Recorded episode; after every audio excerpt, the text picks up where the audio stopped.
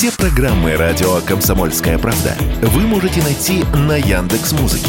Ищите раздел вашей любимой передачи и подписывайтесь, чтобы не пропустить новый выпуск. Радио КП на Яндекс Музыке. Это удобно, просто и всегда интересно.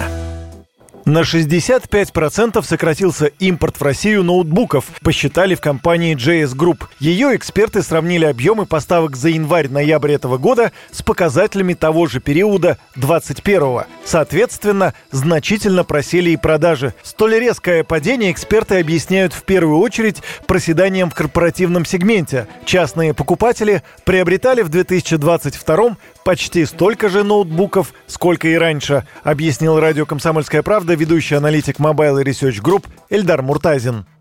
Корпорация госкорпорации, частный бизнес, коммерческие закупки. Их нет в силу разных причин. Компания экономит. Поэтому в ближайшее время мы увидим, что рынок действительно упал сильно, в половину. Восстановление будет, э, наверное, со второго квартала следующего года.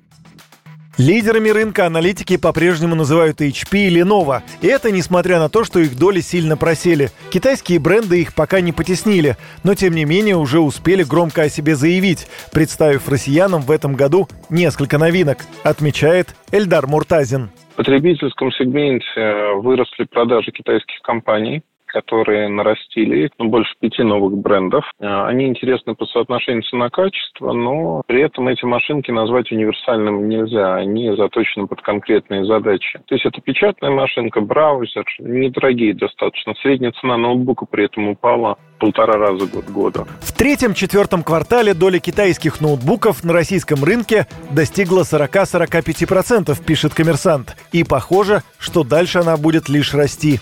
Юрий Кораблев, Радио «Комсомольская правда».